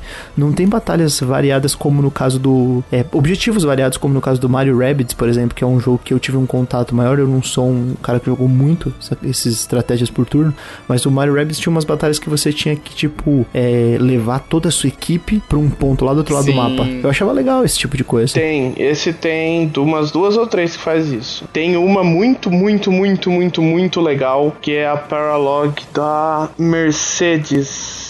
A da névoa. Ah, da névoa, que tem cortina de, cortina de guerra, né? É muito Tem boa essa uma batalha. outra que tem um personagem que tá sozinho, que acho que é a Manuela, a Paralog da Manuela. Ou do Hanneman, que eles estão. Que ele tá sozinho também é legal. Sim, tem- os paralogs são muito bons, né? E elas exploram um pouquinho até uma historinha também, né? Sim, sim. Não tem, por exemplo, o negócio de sobreviver X turnos, que isso é bem comum em jogo de estratégia, É. que fica vindo inimigos tem que sobreviver. É, e você tem a, a questão. Uma das coisas que você tem que se preocupar entre as batalhas é a questão da du- durabilidade dos itens, né? Então, por exemplo, quando você vai grindando level ali, você também vai gastando seus itens. Então você tem que tomar cuidado pra não gastar muito seus itens nas missões auxiliares e chegar na missão principal e de repente você dá uma espadada e você vê a, a espada do personagem principal ali quebrar. É, tem que né? tomar bastante cuidado. Que não dá pra você consertar. É, dá pra você consertar antes da batalha, mas durante sem chance. É, então, dá pra você consertar até no menu ali de batalha, você escolhe suas unidades, quem é que vai. Aliás, eles implementaram esse sistema de, não sei se foi nesse daí, enfim, não, foi, não sei se foi nesse título, mas é, que eu achei legal agora. A questão de você fazer um. Você chamar, além dos personagens que vão batalhar principalmente, um que fica pendurado no personagem principal. Seja resgatando vida dele, seja atacando junto com ele, né? Ou dando defesa. Então, ele é bem legal, assim, de essa, essa mecânica. E você tem ali as opções de você selecionar os itens, e aí você tem os itens do comboio também, que você pode resgatar itens ali, gerenciar seus itens da melhor forma possível. E você pode, inclusive, comprar novas armas, comprar escudos, comprar poções, é, reforjar o, os itens que tiveram quebrado, né? Reparar os itens que tiveram quebrado, forjar upgrades para os seus itens, é possível também nesse menu. É, que mais que a gente. Os batalhões, né? Os batalhões são legais também. Os batalhões são extremamente necessários a partir do momento que você está jogando no hard, porque a grande vantagem dele é que ele não dá counter-ataque. Todos os ataques Sim. essencialmente trigam um contra-ataque e Sim. os batalhões não dão. E ele dá um efeito especial. É, o efeito especial, cara. É isso que eu ia falar. Tipo, você colocar suas unidades, né? Os seus personagens um perto do outro. E todos eles têm batalhões diferentes. Aí você, tipo, ataca com um deles. Meu, a tela divide às vezes em cinco. Val, val, val, val, val. Gambit Boost. Gambit Boost. E aí, tipo, aí arregaça. Aí você pega um monstro. Nossa, muito bom, Que é tipo um, um, bicho que tem uma, uma, um daqueles monstros especiais. Você pega a última barra de vida Sim. dele, que geralmente é a que tem a maior quantidade de pontos de vida. Velho, você detona Sim. no ataque. Você esmirilha o, o, o, monstro na porrada, entendeu? É. é, e você quebra a defesa. Até é interessante a gente falar sobre os monstros. Você tem os, os inimigos comuns, que são é, pessoas, né, comuns. E você tem os monstros, que aí além de ter vida maior, que ele tem às vezes duas ou três vidas, é, barras de vidas, que você tem que quebrar três vezes essas barras, ele tem os escudos dele. Então, quando, enquanto ele estiver com uma espécie. São quatro quadrados geralmente ele ocupa, né? Então ele tem quatro quadrados de escudo. Se você quebrar um desses quadrados, aquele ponto ali é um ponto de fraqueza dele. Então, se você atacar ali, você causa muito mais dano do que você atacar numa área que tá com escudo ativo ainda, né? E se você quebrar os quatro, você stuna ele. É, é exatamente. E aí você usa o batalhão às vezes para quebrar essa defesa, entendeu? Para vir com outros personagens e atacar mais forte. Então eu usava muito batalhão para isso. Eu chegava no monstro, usava o, o, batalhão, quebrava as defesas dele, que às vezes uh, os batalhões eles atacam ou para frente quatro quadrados ou em área 2 por 3 enfim, são várias formações de batalhão que você pode ter e, e, e aí você quebra aquelas, às vezes as quatro defesas dele, né? Então ele fica totalmente vulnerável e é muito legal isso. Tem os batalhões só de ranged, então tem para todos os isso. Sim, isso é ótimo. Agora quando você toma um ataque de um batalhão, você fica bem putaço, né? Fico puto, velho. Ah, que raiva. É bem complicado. Aí eu tinha que usar um, um personagem que eu tenho de, de que é meio de cura, que ele tinha uma opção de restore, que ele restaurava em área. Mas quando ele tava longe, cara, bicho, era uma. Ah, que raiva que dava. Ficasse um turno sem se mover. E aí também tinha aquela questão, né? Puta, o cara usou batalhão. Aí você fica, dá miss, dá miss, dá miss, dá miss, dá miss. Miss é errar, né? Da Miss, da Miss, da Miss, Miss, Miss, Miss. Aí quando vinha o Miss, você, ai, caramba. Mas importante, se você tomar um crítico, ah, vou usar Time Pulse pra voltar. Se você não mudar essencialmente nada no turno, ele continua o crítico. Porque a rolagem, ela é no começo do turno. Exatamente. Uhum. Tem que tomar cuidado. É, eu nem sei se é, ela é na, a rolagem é no começo do turno, tem razão. É... A rolagem é no começo do seu turno, eu acho. A rolagem Isso. do inimigo também. É no começo do seu turno, é. é cara, é interessante você prestar atenção também em, em, tipo assim, a gente sempre fala sobre, ah, batalha legal e eu venci e tal. Mas tem umas batalhas que, tipo, quando você é, tá a ponto de perder, assim, tipo, tá realmente tomando uma, uma dura, né? Como elas são boas né? Tipo, você Sim. realmente sofrer, assim, falar: caramba, meu, eu vou perder desse personagem, eu não acredito. Tipo, você chegar no, no, no finalzinho. Porque, eventualmente, por isso que existe o Divine Pulse também, né? Mesmo com a Permadeath ligada, por isso que existe esse sistema de Divine Pulse. Que, tipo, você às vezes perde por bobeira. Tipo, você toma um critical, uhum. né? Ou você toma. É, ou, ou, chega um personagem que você não esperava. É, por algum motivo ele chega e, e spawna ali perto de você, né? Alguma tropa. E, pô, perder um personagem ali é, é triste, cara. É, é, é, é o que Sim. a gente falou antes, né? E o foda não é só você perder um personagem, é o peso da, na- da narrativa, né? É o peso de você perder alguém que você treinou por muito tempo e aquela batalha você ficar Sim. desfalcado, né? Então, tipo, às vezes Sim. você fala, poxa. Ele morre na narrativa também? Ele não morre, né? Ah, no caso, eu perdi a, uma, uma personagem, né? Lá no, no começo que eu comentei com vocês. E ela não morre. Ela só, tipo, sai da sua party e, e você não consegue recrutar mais. Mas eu gostaria que, tipo, tivesse uma explicação, tipo, de morte, né? Mas é, seria mais É complicado. que o jogo ia ficar muito mórbido daí, né? É, ia ficar absurdo. Ah, e aí eu ia até te perguntar isso na hora que você falou que você perdeu ela, porque você repara que muitos dos diálogos, quando você tem na história assim, você tem um monte, todos os seus alunos ali juntos, né? É, os alunos e- principais da casa, né? Então ele não perde ali, né? É, mas você percebe que eles não têm muito ligação um com o outro, os diálogos. Sim. Eles, eles são. é, eles estão ali tratando do mesmo tema, mas eles, tipo, ninguém pega uma. Alguém fala um negócio, a outra pessoa responde a piada daquela pessoa. A não ser que seja Uhum. uma pessoa que você não pode perder, tipo Dimitri. Aí ele responde alguma coisa que tem a ver com o seu comentário, porque ele você não vai Uhum. Sim. perder, né? Uhum. É, considerações finais, pessoal. A gente já falou bastante, eu acho. Tem mais alguma coisa pra falar aqui? Do, Tem, obviamente, do- né? Quem é o personagem favorito de cada um. Ah, ah, é da. Bernie, de longe. Oh, que isso, cara? Ah, para, cara. Bernie, aquela máquina de. Cara, ela virou uma máquina mortal. Eu acho que ela era MVP quase todos. Bernadetta? É verdade. Ela, puta, ela é muito boa, cara. Ela fica escondida no quarto. Ela tem uma puta de uma história da Sim, hora. sim. Sinceramente, eu ia, eu ia falar do Dedu, que eu gosto muito dele, e ele é o Sim. mano firmeza, mas assim, o desenvolvimento do Dimitri, e eu fiz a rota do Dimitri, né? Cara, o Dimitri é o melhor personagem. Que personagem foda. Tipo, no começo eu. Edelgard é esse- melhor. É, eu prefiro a Edel entre ela e o Dimitri. Eu tô jogando com o Dimitri agora. Nossa, eu amo o Dimitri, cara. O, o cara, o cara é um, é um, é um- é tipo eu, assim, um cara nobre de coração. Esse cara é bem modesto, né? Mas, não sei, eu também gostei da, da Bernadetta. Eu gosto muito também da Dorotea. A Dorothy é legal. A Petra eu acho fantástico. Petra. Petra, ela é meio que uma gringa na cidade, então ela fica misturando as... Ela é da terra do Dudu. Ela é do Dusker, né? Não, não é, não é esse nome não, eu esqueci o nome. Brigide. Brigide, eu acho, alguma Ah, coisa assim. é, ela é de Brigid, é verdade. É, ela é de outro, de outro lugar? É, Eu não lembro, não. Eu não, eu não explorei muito ela, nem recrutei. E ela é meio. E ela é meio. Vamos supor, uma francesa falando inglês, entendeu? Então ela mistura um- as palavras ali. É bem legal, cara. É bem legal. Saquei, saquei. Tem personagens muito legais. É que assim, sotaques de. É que o Tutu não jogou ainda, mas vai jogar em breve você também. É, sotaques de personagens, vocês vão ver que o. O, mar, o high standard pra vocês agora, o padrão vai ser Dragon Quest XI. Vocês vão ver que cada cidade. Nossa, eu, então eu joguei o.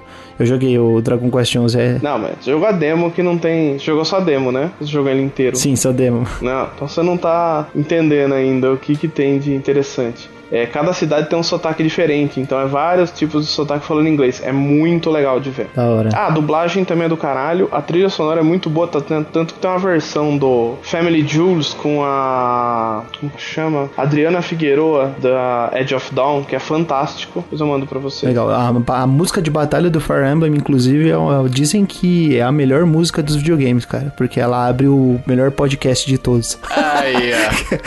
Nossa, cansou a música de batalha do Fire Emblem, viu? Porque é uma só. Ela muda em momentos específicos. Sim, ela muda em momentos específicos. Pra quem não sabe, é a música de abertura do podcast. Aí, ó. Bom podcast, aliás. Um bom podcast, um bom Concorrente, podcast. inimigos. Inimigos. Inimigos! Inimigos. É, enfim. É, considerações finais, meus amigos. É, vamos lá, o Eu não Renan. tenho mais nada. Diga aí. Preciso de mais tempo pra jogar mais Fire Emblem. Pra quem, você recom... pra quem vocês recomendam? Vamos lá. Porque a gente gostou do jogo, então a gente recomenda. Todo mundo. Então vamos tentar fazer um exercício. Todo mundo que tem um Switch. Pra todo mundo?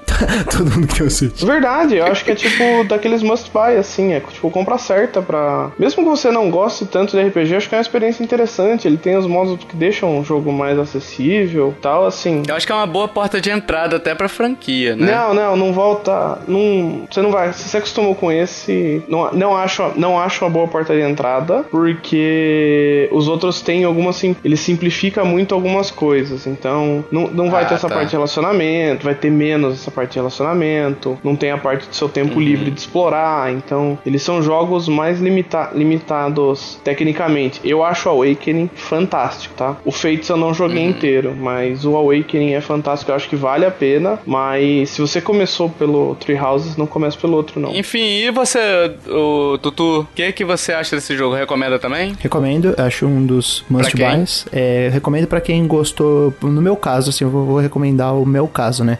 Eu gostei de Uhum. Mario Rabbids, eu queria algum jogo que fosse nessa pegada, mas eu também sou uma pessoa que gosta de Persona, desse tipo de jogo que explora relacionamentos e tal. Eu gosto de jogo que você fica trocando ideia, você conhece os personagens, tem bastante coisa pra você, para você ler, pra você entender sobre aquele mundo e Uhum. Bom, eu recomendo pra quem curte RPG, pra quem tem tempo pra jogar, porque ele é um jogo de aí 40 horas, vou colocar na média, bom, uma das rotas, né? É importante falar sobre a questão de rotas e não de finais, porque o Fire Emblem ele tem finais distintos, né? Mas ele essencialmente são rotas distintas, né? É, Sim. Tal qual o Nier Automata, que eu sempre elogio, ele não é um jogo de finais. Ele é um jogo de rotas, né? Ele tem os finais, os 26. O pessoal fala 26 finais, mas ele tem cinco rotas. Então são rotas. A gente fala de Fire Emblem, a gente fala de rotas. Cara, se você tem 40 horas aí pra dedicar a uma rota e gosta de RPG, é, já jogou alguma coisa de, de Persona e tal, é um jogo assim bem, bem agradável. Um- é um must buy da Nintendo. É, eu acho, eu concordo com vocês. Ah, eu acho que o é um jogo que você pode comprar se você gosta de, de jogos de batalha de turno, né? Que geralmente a pessoa prefere, tem pessoas que preferem batalha em tempo real, tem pessoas que não gostam dessa questão da estratégia é, do tipo que é o RPG tático, né? Então talvez não goste desse jogo por conta disso. É, mas assim, o que eu acho principal disso daí, eu, eu já falei com o Tutu em off, eu não gosto da parte da escola. Eu acho, eu acho muito, eu, eu acho muito maçante assim aquela parte da escola ali. Mas a parte da batalha compensa de uma maneira tão absurda e a parte da história que você tem determinados pontos da história que você fala, meu Deus do céu, o que, que aconteceu aqui? Deixa eu, deixa eu respirar, né? E, e assim, são 40 horas, né? 40 horas que você pode multiplicar aí por 4, 50 horas que você pode multiplicar por 4 aí e, e que vão com certeza valer seu investimento, porque é um jogo que, mesmo que você não jogue 50 horas, 100 horas seguidas, você pode 50 horas agora, no futuro, daqui a um ano, um ano e meio, ele vai estar ali pra você, entendeu? E aí você pode recomeçar uma nova rota e fazer uma, alguma coisa diferente. Não precisa jogar as 200 horas agora, entendeu? A, a história dele, você pode viver ela uma vez ou você pode viver ela as quatro vezes, fica a sua escolha. Eu acho que isso é fundamental e eu acho que isso é muito bom. Não precisa jogar as quatro, não. Pode jogar duas. Aí depois você vai ver no É. YouTube as outras duas. Mas assim, é um jogo que pode depois ficar de stand-by pra você jogar ali, sabe, escutando alguma coisa ou de bobeira, vou batalhar um pouquinho aqui, porque a batalha dele é muito gostosa, entendeu? Então eu acho que tá recomendadíssimo e, e vale a pena mesmo eu não tendo gostado da história da, da, da parte da escola. Eu acho que é um jogo que, que se paga, entendeu? Eu acho que é muito bom assim, muito legal. É mesmo sendo preço cheio, né? Mesmo preço cheio, sim. It is most rude to interrupt a moment of repose. Very rude indeed.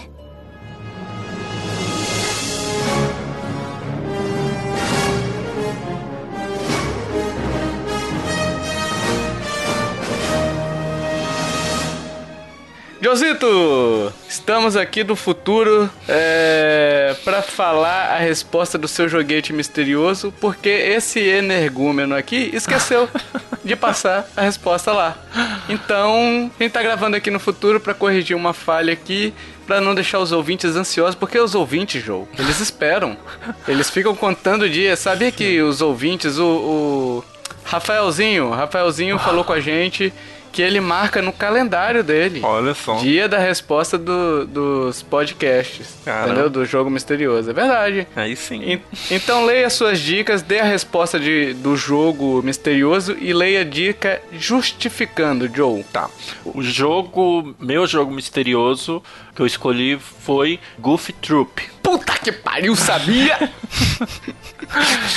é, realmente tava muito fácil, né? Então. Que fe, que fe colou de mim. Tava muito fácil. E aí eu. né, eu não sei. Mas é um jogo que eu gosto, então tudo bem. É, aí, então eu vou justificar as dicas. A primeira dica era que foi lançado na década de 90, né? Goof uhum. Troop é de 93. É, minha franquia fez muito mais sucesso em outra mídia. Então, a, tinha o desenho da turma de, do Pateta de 92, e desse desenho que foi criado o jogo. É, uhum. É, a terceira dica: Minha Dona é uma das empresas mais ricas da atualidade. Nossa Disney, que daqui a pouco vai dominar o mundo. É, a Disney só vai ser comprada pela Nintendo, né? Porque, enfim. Ah, não, a Nintendo tá falindo, esqueceu. Ah, é verdade. A, a Disney tá que vai comprar. É verdade. É. Dica 4: Possa ser jogado em multiplayer, que é muito divertido divertido. É... Puta, essa dica eu realmente achava que era o Superman, Joe. é que estão ali, né, os multiplayer dos dois, né? Muito Tava, parecido. É parelho, né? É, é complicado discernir qual que é melhor do que qual, né?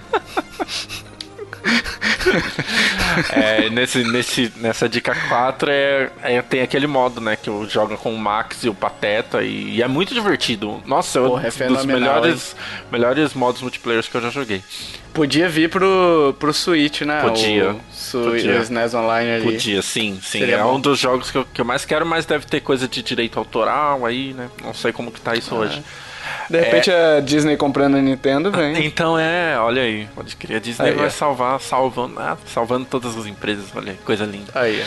E a dica 5 é: muitos pedem um remake meu, já que meus irmãos, entre aspas, serão relançados em 2019. Então essa dica foi uma alusão a Aladdin e Rei Leão, que vão ganhar uhum. relançamentos em outubro desse ano, né? Então falaram Aladdin e Rei Leão vão ser relançados. Opa, olha o Goof Troop aqui que apesar de não ser uma franquia da Disney, né, das maiores como Aladdin e Rei Leão, foi um jogo muito consagrado, né, no, no Super Nintendo, baita de um jogo. Então foi isso. Eu realmente achei que seria Superman, porque os irmãos poderiam fazer uma alusão aos filmes da DC, esse maravilhoso universo cinematográfico Nossa. da DC, né? Liga da uhum. Justiça. Uhum. É, eu achei realmente que poderia ser, porque tem pessoas pedindo remakes é, incessantemente no, no Twitter. É, eu vi lá a pesquisa lá. Muito, muito engajamento nessa, nessa hashtag. Então, mas tem gente pedindo, então eu realmente achei uma pena que não é. A gente podia trazer um dia. Um dia eu vou trazer um jogo misterioso pra cá esse esse esse Superman 64 com dicas lindas, porque esse jogo merece um jogo merece. tão bom. Lex Luthor, enfim, uma, uma dublagem maravilhosa, é um jogo que merece ser mencionado. Merece ser lembrado muitas gerações, né? É isso aí, agora a gente vai voltar para no nosso DeLorean aqui, pro passado aqui, para vocês ouvirem o encerramento desse podcast sobre Fire Emblem. Fique até o final com a gente e até a próxima. Valeu! Falou! Enfim, meus amigos, chegamos ao fim deste podcast e agora a gente quer saber sua opinião. Se você ficou interessado em comprar esse jogo com o nosso diálogo aqui, com a nossa nosso pequeno papo. Se você já jogou, o que, que você achou? É, qual linha você seguiu, né? Vamos tentar não dar spoilers no comentário aí para poder não, não atrapalhar a experiência de outras pessoas, que são quatro finais, então a chance de você ter jogado o mesmo final de outras pessoas é, é de um quarto, né? Mas vamos dizer aí, o que, que você tá achando? Qual rota você seguiu, se você gostou das batalhas, se você gostou da parte do, da escola, se você, se você achou que essa parte foi legal, se foi uma adição boa à série, né? Ou se você também não gostou, enfim, fica aí no seu direito de dar sua opinião e contestar se a gente falou alguma besteira aqui também, que estamos falando há um tempo aqui, pode ter caído alguma besteirinha aí, né, outra, né? É, tem direito, é... todo mundo tem direito de gostar de coisa ruim, inclusive o Tovar gosta de tanta coisa ruim. Ó, oh, eu gosto de jogo ruim também. Gratuito, gratuito. Gratuito nada, cara, aqui eu venho já afiado. Ó, vai, em respeito Enfim. a você e a dos ouvintes do, do Nintendo Lovers, eu não vou citar o famigerado sempre dito jogo que eu cito lá no podcast, tá? Não vou falar o nome dele. Ainda bem, né? Ainda bem. Ainda bem que você não vai falar de almas escuras aqui. É, exatamente. Eu não vou falar de almas escuras aqui. Fica aí pra quem manja o inglês. Tamo junto, Arthur. É isso aí. Enfim, a gente tá pedindo review no iTunes e agregadores de podcast que permitiram review. Então, se você gostou desse podcast, se você se divertiu aqui, é, se você gostou do papo que a gente trouxe, que a gente trouxe, conheça outros nossos, outros episódios nossos, né? E se você já acompanha o nosso trabalho há um bom tempo, vai lá e dá umas cinco estrelinhas pra gente. É, conheça o trabalho do Arthur, conheça o trabalho do Joga Zera lá. Joga, é Joga Zero ou Joga, Joga Zera? Zera. Joga Zera. Estou falando aqui Eu tava falando igual errado. um 99% das pessoas falam errado, não tem problema. Na verdade, o Joga Zero é uma fraude porque é joga e não zera, que tem acontecido na minha vida no momento, tá? Ah, pode crer. Review sem zerar. não, os reviews, a maioria, a maioria é tudo terminado. Não, o Renan, o Renan é super Aí. comprometido, o cara joga pra caramba, Sim, jogador de. RPG. É, eu queria agradecer a vocês pela disponibilidade de vir gravar, porque o Joe e o Kiefer não compraram o jogo, então eu estaria sozinho fazendo esse review se não fosse vocês. Então eu queria agradecer muito a presença de ambos aqui. Eu queria deixar esse espaço para vocês dois fazerem seu recado, darem seu jabá, enfim, fazer as considerações aí que vocês quiserem. Bom, vamos lá então, vamos falar um pouco sobre o projeto do meu Nintendo rapidamente. A gente já tem um podcast, né, que é chamado de Potcast, justamente por conta do, do potinho lá fofo do Zelda, que o pessoal que gosta da franquia Zelda já, já conhece essa história. A gente tá sempre criando conteúdo novo em forma de textos. Agora a gente vai começar. A, a gente vai tentar fazer alguma coisa com relação à transmissão e quem sabe vídeos, mas a gente dá muito da gente para criar cada vez mais conteúdo interessante, informativo, opinativo para as pessoas e tem sido muito recompensador assim o que as pessoas têm dito sobre o podcast, né? Então a gente tá muito feliz. Criamos o Potinho também, que é um- uma versão mini, um, um minisódio de, de jogos sobre um tema e tal. E tem um novo aí que provavelmente já saiu, né? E vocês vão ouvir em primeira mão, que é o PodQuest. Esse Aí, ó. é um novo projeto do podcast, já deve ter saído aí o primeiro episódio sobre Fire Emblem Three Houses e o podcast. No, e no podcast a gente fala sobre RPGs, adventures e jogos que exigem um pouco mais de comprometimento, jogos um pouco maiores e que exigem discussões um pouco mais longas. Só Nintendo? Só Nintendo, mas como Nintendo tem muita coisa, incluindo Almas Sombrias e muitos Final Fantasies, nós vamos falar sobre todos esses jogos. O, o, o Tovar e o, e o Renan estão convidadíssimos para o podcast. Aí, ó. Show. Estaremos lá. Se eu jogar algum RPG, estarei lá. Certeza.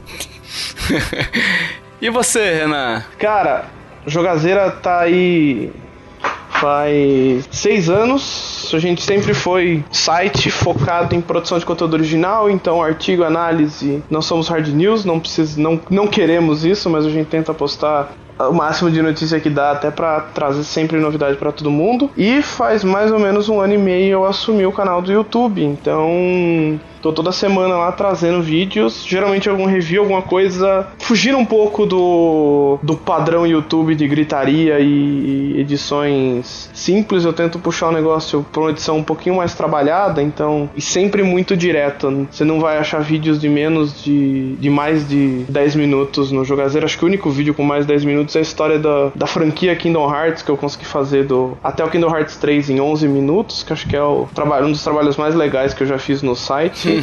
Pensei que era 11 horas, porra.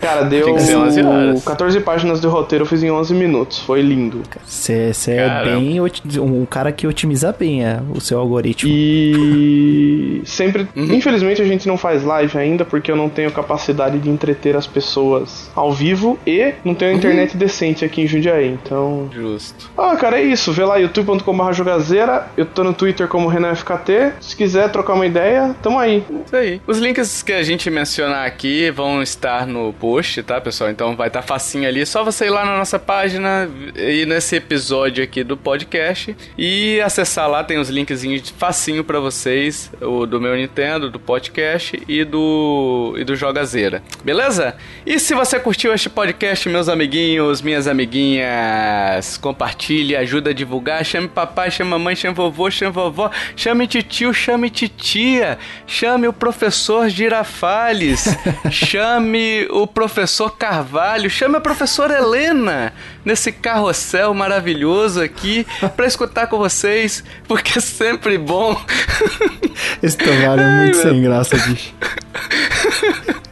Pô, professor Helena, tem que chamar os professores aí da nossa vida, cara. É isso aí, Hein? com certeza. Né? Chame para escutar esse podcast que vai ser muito legal e você vai tirar nota A na escolinha do professor Raimundo. Não é isso? Dito isso, meus amigos, com essa sessão de besteira que a gente fecha esse podcast aqui. Até o próximo podcast. Valeu. Tchau, tchau. Valeu. Tchau, tchau.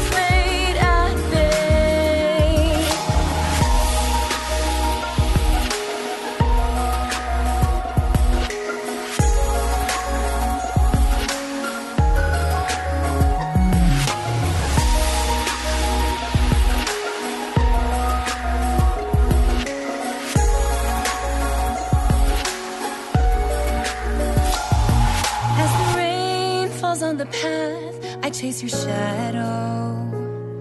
I don't feel a single drop or the ground below.